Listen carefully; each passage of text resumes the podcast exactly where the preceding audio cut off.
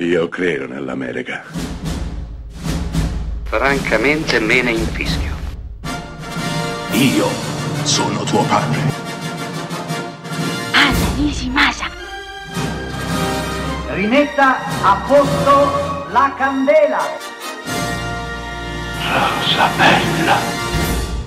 Nel giorno di San Valentino del 1900, durante una gita scolastica di un college australiano per fanciulle, tre ragazze e l'insegnante, tre ragazze e l'insegnante di scienze salgono verso la sommità delle rocce vulcaniche. Soltanto una verrà ritrovata nove giorni dopo, ferita e senza memoria di quanto è accaduto. Le altre scompariranno. Quella che avete sentito è l'eterea, bellissima trama di Picnic ad Hanging Rock, film del 1975 diretto da Peter Weir. Con Picnic Hanging Rock Peter Weir mette immediatamente le carte in tavola. Abbiamo a che fare con uno dei registi più importanti e rappresentativi del cinema. Le atmosfere che si, atmosfere che si respirano in Hanging Rock sono dominanti nel film, sono quasi sognanti, eteree. Il tema è sempre quello, la lotta impari tra la natura e la cultura, con la seconda che ovviamente soccombe a favore della prima, che tracimante, inesorabile, domina su tutto quanto. Picnic Hanging Rock è un film che lascia tantissime domande nella mente dello spettatore e regala pochissime risposte, un po' come faceva tanto vecchio cinema. Adesso siamo abituati che ci venga spiegato tutto quanto nei minimi dettagli,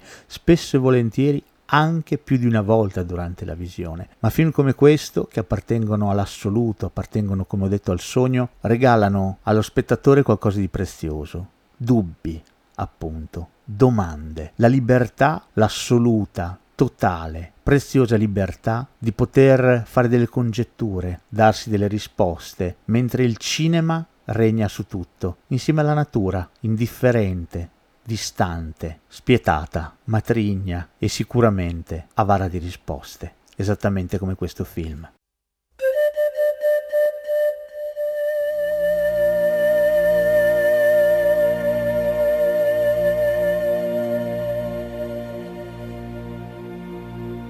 Thank you.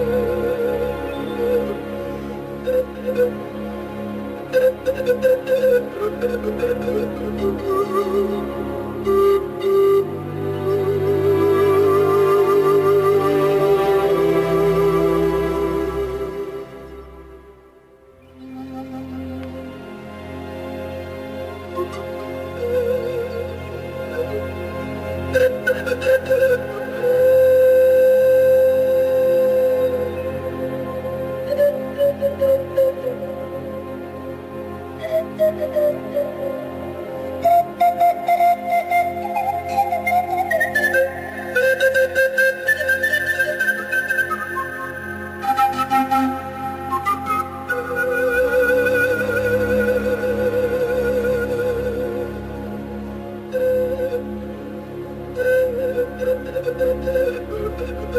you.